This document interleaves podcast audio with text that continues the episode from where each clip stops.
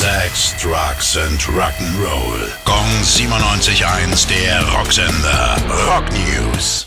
Schlagzeuger Chad Smith von den Red Hot Chili Peppers hat bestätigt, dass die Band derzeit an einem neuen Album arbeitet. Die Veröffentlichung von The Getaway ist mittlerweile schon fünf Jahre her und an der Gitarre ist noch John Klinghoffer zu hören. Für die geplante neue Scheibe wird er aber durch seinen Vorgänger John Frusciante ersetzt, der zuletzt bei Stadium Arcadium 2006 zu hören war. Wann das neue Album herauskommen soll, wissen wir bislang nicht. Bei den Chili Peppers passiert aber noch mehr. Die Kalifornier verkaufen die Rechte an ihren Songs an Hypnosis. Das Unternehmen kauft seit einigen Jahren die Musikrechte von vielen großen Künstlern auf, zum Beispiel von Fleetwood Mac, Neil Young oder 50 Cent. Und jetzt eben von den Red Hot Chili Peppers. Der Deal soll dem Quartett rund 140 Millionen Dollar einbringen.